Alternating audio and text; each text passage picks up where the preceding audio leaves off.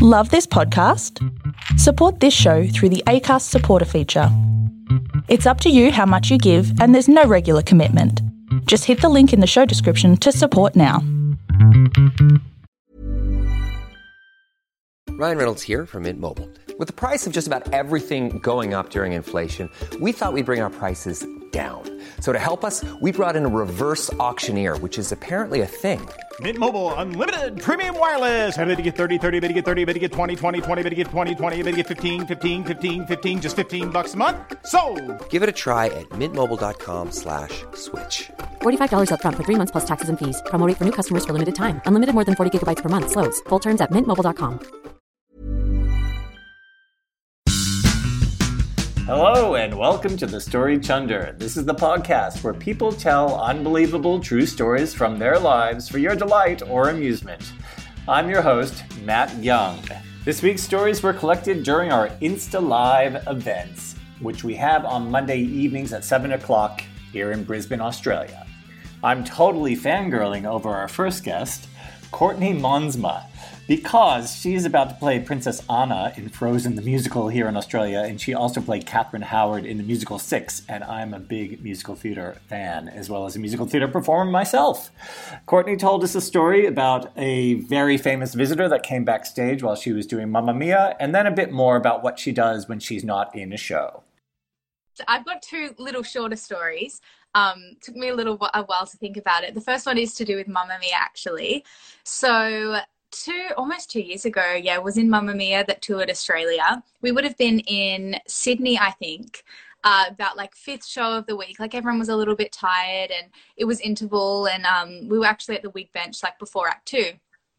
And we saw this like figure come behind us with these two men this beautiful lady and she whispered to us she's like oh great job girls and kept walking. And i was like oh who was that? Like who who would be backstage? And one of my friends was like uh that's definitely celine dion and Celine Dion was um backstage at our show and we were like freaking out. So the rest of the show was just, you know, cat and mouse of people being like Celine Dion is watching and other people being like no no she's not like you know every funny in a show I feel like once a week someone's spreading rumors that a celebrity is in the audience like I think one time someone said that Bear Grylls was watching. I was like that's so random. Why would he be here? And then I believed that he was and he wasn't. So we'd actually seen her so we did know it was true um, and yeah, so for the rest of the show, like the energy was like boom, boom, really high. Um, knowing that she was in the audience, everyone was freaking out a little bit. Uh, so at the end of the show, she came backstage and she said hello to us. And she's just an exquisite human being. She's so beautiful and so well spoken. And the people that obviously didn't believe then believed. Um, but apparently, the security guards were saying that there were um, people in the audience, like, because she was singing along to the ABBA music, and the one, the uh, people in front of her turned around and like sh- shushed her while she was singing. And then I think like soon after they turned around and they were like, "Oh, that's Celine Dion," and then she was escorted out. So like, I couldn't imagine being that person to quiet Celine Dion from singing her heart out. Um, but yeah, so that was super exciting. Like thinking back when I listened to her music now, I was like, she watched our show, like watched me in the, the back second row, like wonder if she spotted me, who knows. Um, but she was wonderful. So that's my first little story. Um, my second story isn't related to theatre at all. Uh, I went to New Zealand like two years ago with my partner and we rented this camper van and it was so beautiful. If you've been to the South Island, if anyone has been to the South Island, it's just, every part of New Zealand's beautiful. Um, so we were sightseeing and we were staying in this camper van and, and having a little holiday there. And we'd spoken about like doing some extreme sports. Um, we'd spoken about maybe like doing bungee jumping or like go karting. And I'm not that like that into that because I'm more into just performing. Like that's my extreme sport, I would say. Um, and we came up with the idea of skydiving, and I was like, "Oh no, I that's not for me." Like I'd never thought about it. I never wanted to skydive. Ended up skydiving. So we were driving around one day, and because we were driving everywhere, you know, if you were in a place, you had to do the activity there. Otherwise, it'd take you a day to get to the next place. So in like Wanaka in uh, America, no, in New Zealand, and we rock up at this skydiving place and my partner's like yeah today is the day like it's booked in we're going skydiving And I was like, no, like I'm freaking out. So I'm sitting in the car Googling like what happens when you skydive? Like what does it feel like? Am I am I gonna be okay? All of these questions, like trying to get any ounce of knowledge because I was like, if I'm here, I've got to do it. So ended up gearing up. Um, and surprisingly with skydiving, like the thing that costs the most money is the video. The skydiving itself is really cheap. So I was the only one that got the video, but my video, like, I haven't put it anywhere. It is so bad. I'm crying. Like, I'm, I don't want to do it. I don't want to do it because, and now this is the surprise part. Like, I'm thinking, okay, you've got an instructor on your back. You're going to be fine. You know, they, they jump six times a day or more. Like, that's their job. It's going to be okay. And, you know, Zane's here with me. So we'll be together. He can go first. I'll go next and I'll see that it's fine. They load up the plane to go up and there's probably like another eight people with us. They put him on the plane first, and then eight people, and then me. So I'm the first person to jump out, and there's like eight people that I've never met, and him at the back of this plane. So we're going up on this plane, and I like look around, and I'm just like death staring him, like, "What have you made me do?"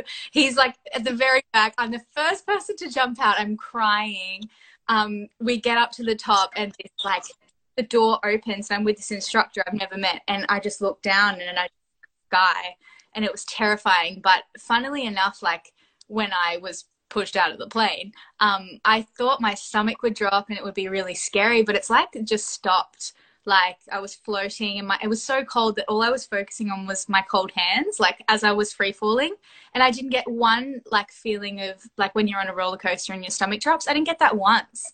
Like it was surreal. It was incredible. So the moral of the story, I'm glad I did it. And it was an amazing feeling that exactly what Google said, actually. Like, it's hard to describe what it feels like, but it was so worth it. So then, six people later, he landed on the ground after I'd been waiting, after I'd been waiting there for a while up first. Um, and I'm just, I'm so glad I did it. And I have to find the video actually because you know, I watched it once and I like hid the USB because I was like, that's not going anywhere, bawling my eyes out. But yeah, so that was a little surprise for the trip and something that I'm surprised that I even did, if I'm honest. So yeah. And whilst Courtney did not have a funny feeling in her stomach, our next storyteller, Charleen Marsters, did have a funny feeling in her stomach one day on the train on her way into Brisbane. And what happened next turned out to be a little bit of a surprise. Yeah, so this story takes me back about 2011. So this is 2011. I'm about 21.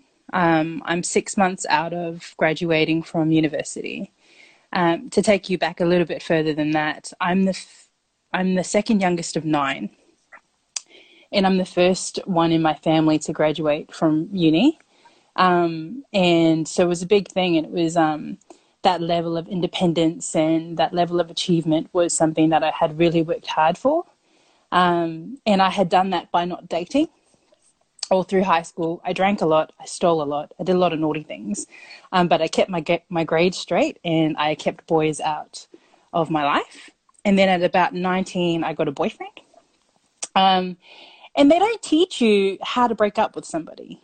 You know, I was never taught how to break up with somebody. So I was in this relationship that I was pretty unhappy with, but unsure of how to like maneuver this this field, um, especially when you live your life trying to appease people and, and do good things. So I was like, I'm I have to make it work. About a year into it, it just wasn't working. It was really, really tumultuous. And we were trying to work it out. And um, I remember being on the train from Ipswich. We're living in Ipswich, and uh, we were traveling. I was traveling to uni in Mount Gravatt, and I had to stop off in the city.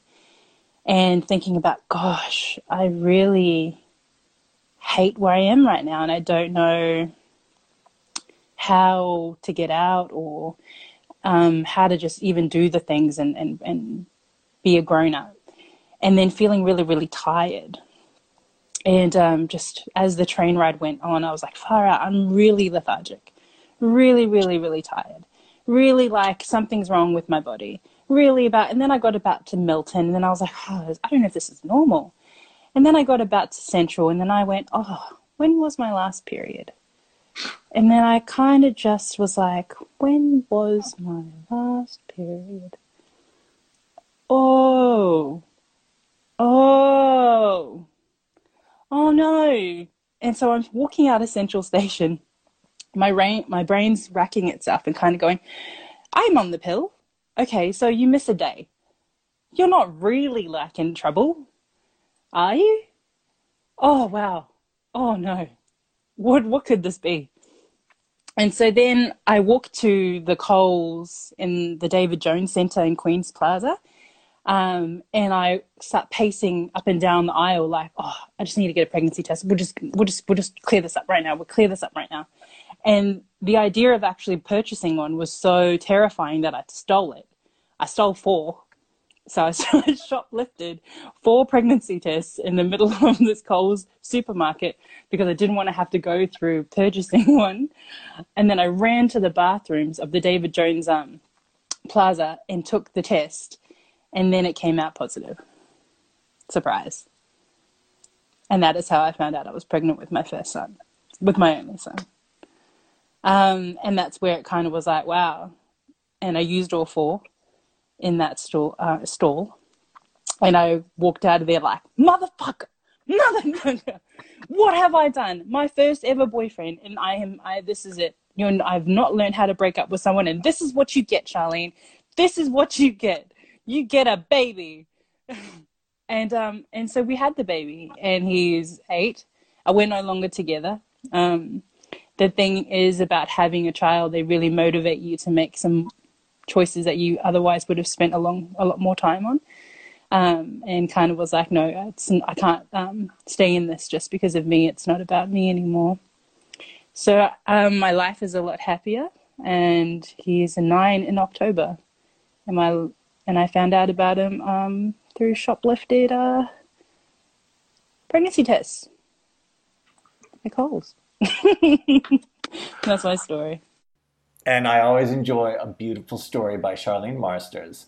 Before we get to our next story of surprise, which was the theme for the week, if you haven't noticed, here is a promo for another podcast from That's Not Canon, which is the podcast collective that I'm a part of. Hi. Hi, my name is Vanessa. And I am Asabi. And together we are Wine and, and Sympathy. That's right, a brand new podcast coming to you from Brisbane, Australia. Together we are going to talk about life, love, relationships, friendships, everything, issues, and what it's like to be a fabulous 40 something in today's era. Yeah, we've got a lot to talk about. We have a lot to talk about. And we've got a lot of people that we need to talk to. Lots of people to talk to. So we will be bringing to you guests from Brisbane itself, interesting people that we think you need to know. So check us out. We're on all the socials Insta, the Facebook, YouTube, Twitter. Oh, we're everywhere. we are everywhere. And we'll have a website coming soon. So check us out Wine and Sympathy podcast. See ya. Thank you, ladies. And now back to me.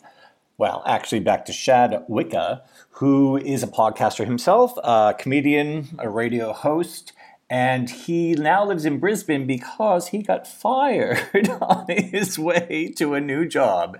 And here's his story. And just a trigger warning here there is a very foul word used in this story. All right. Well, I thought um, an easy one for me was the surprise I got uh, at the beginning of last year, um, which kind of got me ready for what's been going on right now, I'd imagine. So I was, uh, like you said, I was in Cairns uh, doing breakfast radio. Uh, I'd been up there for about four years, which was about four of my six years in radio at the time. Um, and I had gotten uh, offered a promotion uh, down on the New South Wales Central Coast, about an hour from Sydney. Really big opportunity. It was um, actually one of the places I grew up. My family was there, so I was super stoked that I got this chance. Um, so I got all the kind of offer done, signed up, all that kind of stuff. Got back to work from my holiday, and they go, "Okay, you're going to start your new job down south in a week. So just get through this last week on air, and then you can come down to the new breakfast show you start on the Tuesday." So I was like, "All right, sweet, I'll get through this, no dramas." Uh, and what happened was uh, on the Tuesday, we had uh, the Prime Minister on our breakfast show in Cairns. Uh, that's Scott Morrison. Um, and it was only recent when ScoMo had actually kind of taken over the top job. And uh, we did our usual thing, had the radio chat. And when you have politicians on the shows, like on radio shows, you've got to do this little song and dance where they get to talk about the things they want to talk about. Then you kind of take the piss with each other a bit, and then they usually go. But before they leave, their media team sits you down and takes about 50 different photos of you and the Prime Minister so they can share it on social media. And uh, me and my co-host are standing there going through all these photos, like just standing, smiling, smiling, whatever. And uh, I just happened to be in one of the photos holding uh, a novelty mug that I was using that morning um, that had cunt written on it.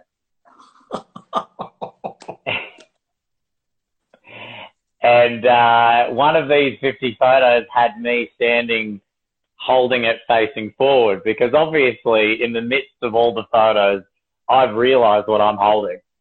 and the comic in me, the comedian in me, all of a sudden took over the uh, radio host in me and decided to just turn that cup a little bit towards the camera.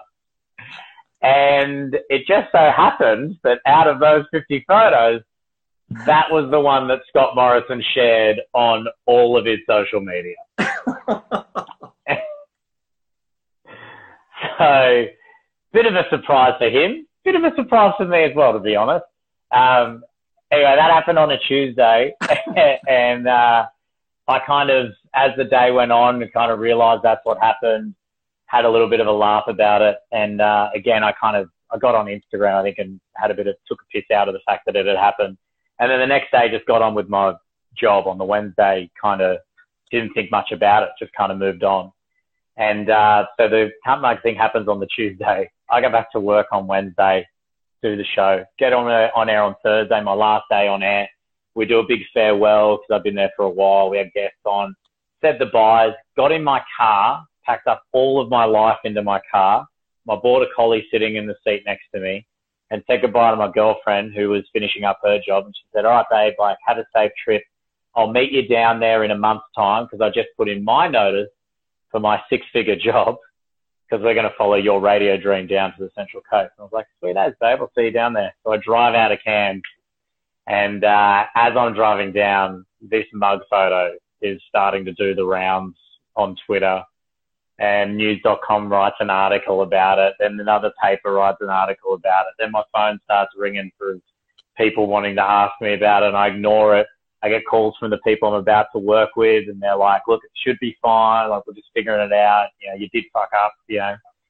Uh, anyway, I get to Mackay, uh, cause it's such a big drive down and I spend the night in Mackay. I wake up the next morning and as I'm driving out of Mackay, I get a call from, um, the head of, of uh, content for the company. And he says, Hey mate, um, can you come back to the Mackay offices? We've got to have a uh, quick chat. And I was like, Oh man, this isn't about the mug, is it? and he replied simply with a, well, let's chat when you get back here. So I was like, oh man, I think I'm done here. Like I get, I get back in the car, I turn around, I drive back to Mackay I've never been to this offices before in my life. So I get there and it's, it's only 8.30 in the morning. So it's quite early. Like the workplace hasn't really started. The breakfast shows are on, but everyone else isn't there. So I go up into this office and a lady who's like setting up the place is like, yeah, just go into this boardroom. I sit at this boardroom and I'm at the end of a long, like just classic conference room, you know, I'm at the end of a long table. At the end of the table is a TV screen and, uh, I, I'm sitting there and a lady sitting at the front desk as well and on the TV screen is the boss that called me. And he's like, oh, hey, Shadlock, thanks for coming. Look, Karen's here uh, to be your support person. Now, I don't know if her name's Karen, I've forgotten, but it's easy fit. So she's like, this is your support person. And it was at that moment I was like, oh, they don't bring a support person into a meeting to be like, hey, mate, good job the other day. Can't wait to see you at the new promotion down south. So I'm already shitting bricks. I'm like, oh, this is so backed up. So we're sitting there, the TV is on, the guy just starts going, look, you know, they talk through the whole situation. I explain to them what happened. And uh, eventually they go off to deliberate. They come back onto the TV screen and he goes, look, mate, I still remember what they said. He's like, yeah, you embarrassed the Prime Minister, you embarrassed the CEO, you broke our social media policies, you're fired, effective immediately. And then the TV just turns off. So I'm just sitting at the end of this table. TV's done. Karen's still sitting there at the front. I've pushed back. I'm like freaking out going, what am I going to do? Like, how am I going to tell my girlfriend who's quit her job now? How am I going to pay my bills? What am I going to do? I'm in Mackay, which is one of the worst towns ever in the world. Like, what am I going to do here? And Karen stands up and turns me and just goes, oh, uh, I'll go get you a glass of water, mate. And I'm just thinking, that is not what a support person, that is, that is not the kind of support that I'm looking for right now, to be honest, Karen. Um, so she leaves the room. I'm still sitting there freaking out. And I've got my dog in the meeting with me because I wasn't going to leave her in the car for this whole endeavor. So I'm sitting there losing it. My dog walks up to me, and tries to lick my face. I push her away. And she walks over to the corner of the room and does a shit on the carpet. and I sit back and I do what anyone listening to this story would do in that moment. I walked over to my dog. I gave her a big pat and I said, good girl. And I grabbed her by the lead and I walked the fuck out of there, got in my car, drove to Brisbane. And that is why I now live here doing stand up comedy. And as my son would say, well, well, well, how the tables have turned because we started with the Disney princess and we've descended to this. Our final story today is by Doony, a comedian uh, here in Brisbane, who has told me what I think is the most unbelievable true story that I've had on the podcast so far. You be the judge. This was actually recorded on Star Wars Day on the 4th of May. But no, actually, my um, story dates back to when it when when things were simpler, you know, to a time when we lived with a secure naivety about the world, if you like. And it was like, you know, it was a time before things like Twitter and Instagram and Facebook and LinkedIn and even before COVID 19. So, um, and it was actually a time before internet dating. You know, the, I'm not sure if you can remember that, but I fondly remember the times before eHarmony and Tinder Surprise and RSPCA. But um, it was it was actually the time when um, we watched TV on a TV, if you like, and email was becoming a big part of our lives. Yeah, and it, it's it's what I like to call the days of dial-up, if you like. I'm not sure. Can you remember that, Matt? Yeah. Yeah, you can make that connection. There's a noise in the background that was hopefully trying to remind you of that. Um, and so, and uh, this story revolves around the phenomenon of email, okay, and specifically scam emails. Okay, so it, I was a um, in my 20s and all, all was going pretty well with my life. I had a good job, a great girlfriend. I had paid off my university debts, and um, I even had recently bought my first new car. All right, so things were going really good. And um, so what I decided to do is I quit my job, broke up with my girlfriend, packed up my life, and I went backpacking. Yeah? So, um, and during this time, I was actually in Scotland at one point, which is a beautiful place, but I can't go into too much detail tonight. We don't have time, but it is. And I was in Scotland and I was uh, checking my emails. Now, when you're backpacking during the day, days of dial up, checking your emails meant you needed to go to an internet cafe or a library or somewhere where you could get that connection. Okay, so for me, there was quite some time. Sometimes there was days or even weeks between between times I would check my emails. So on this occasion, I was in this um, tiny Scottish town of Drumnadrochit, and I was checking the, my emails, and I received an email uh, from a gentleman who called himself Dr. Sani Ahmed.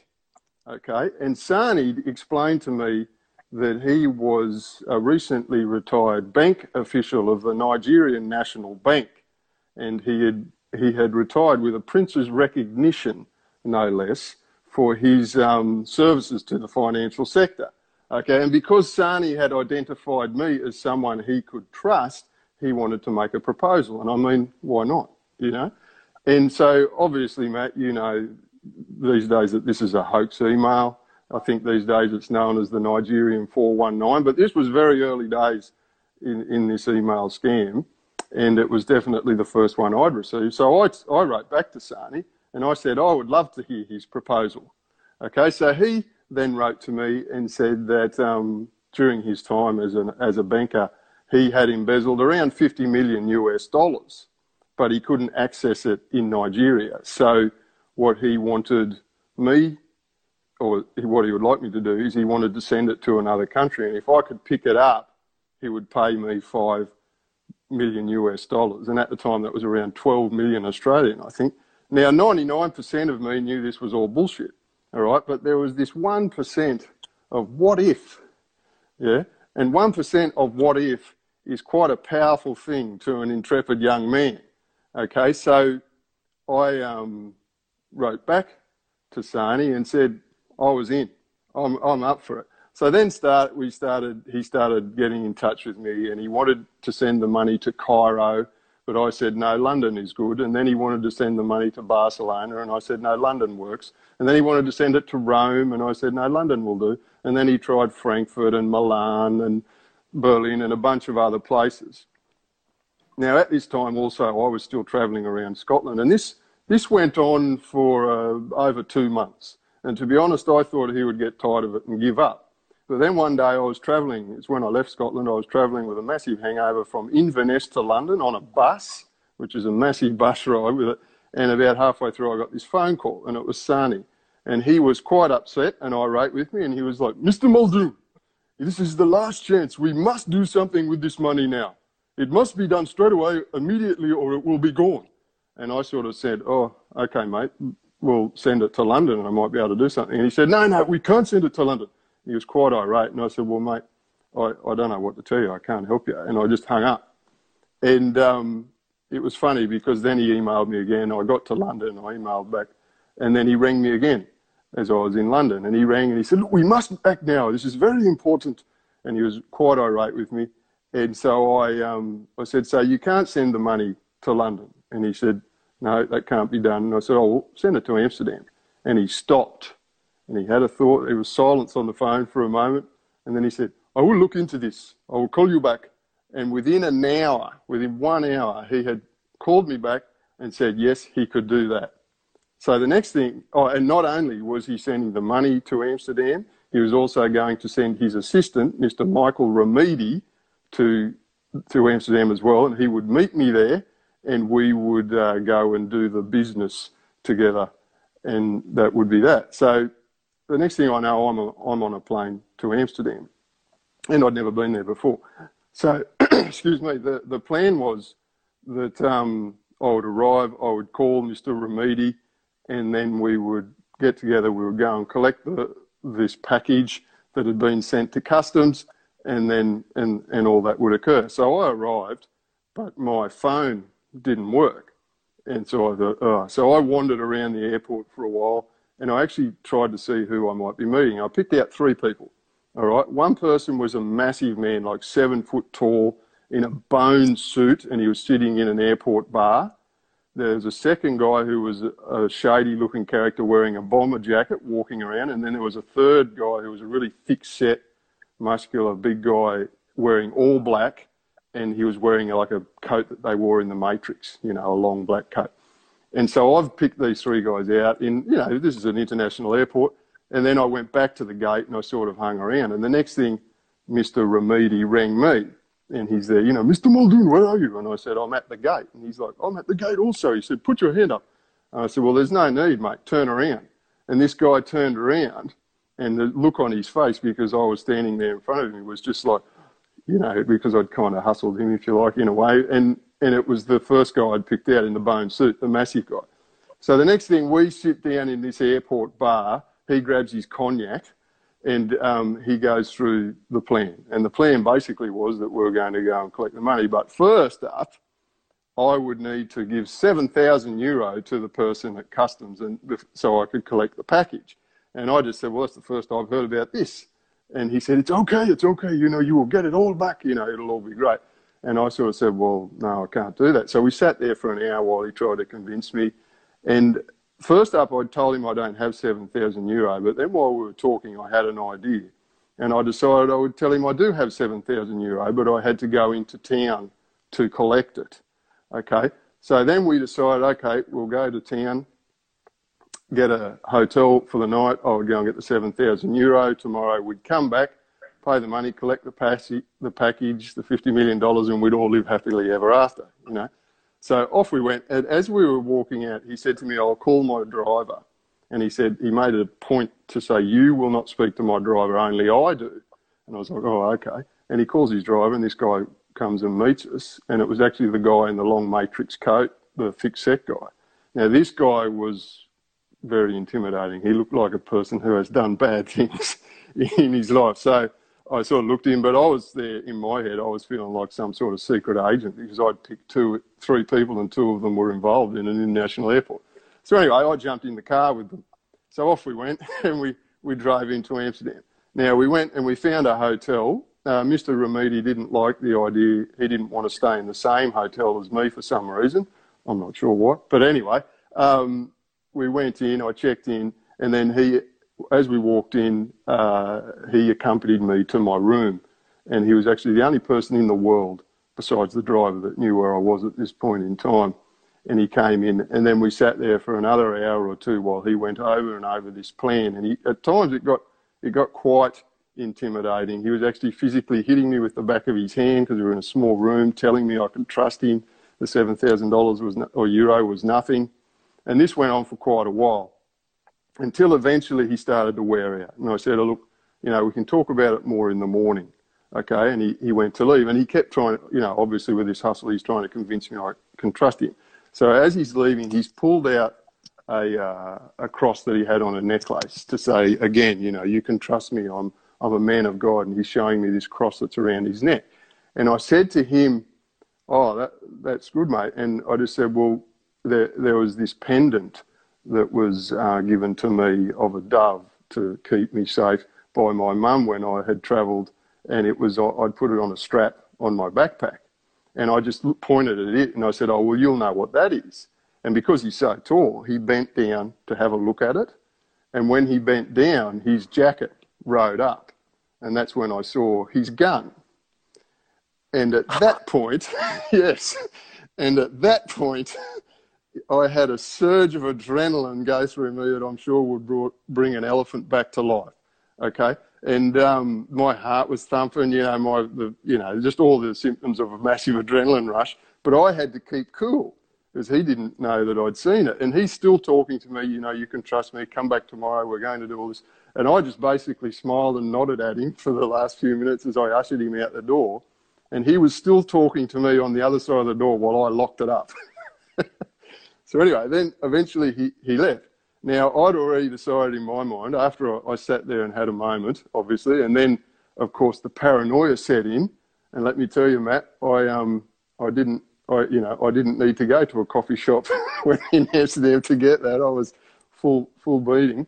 But then I thought, well, I'm going to go, but I'll have a bit of a look around Amsterdam. So I went down to go out to have a look around at like two o'clock in the morning. You know, anyway, um, as I left the concierge, I had a chat to him, and he said to me, "Oh, do you know these people that you came to the hotel with?" And I said, "Oh, kind of." and he made a point to say to me, he said, "You must be very careful." He was a typically Dutch man, you know, lovely man, and he's like, "You must be very careful of people in, Amsterdam because some of them are really dangerous." And I just went, "Oh, okay." So I had a quick look around. Anyway, that night, obviously, I didn't sleep much.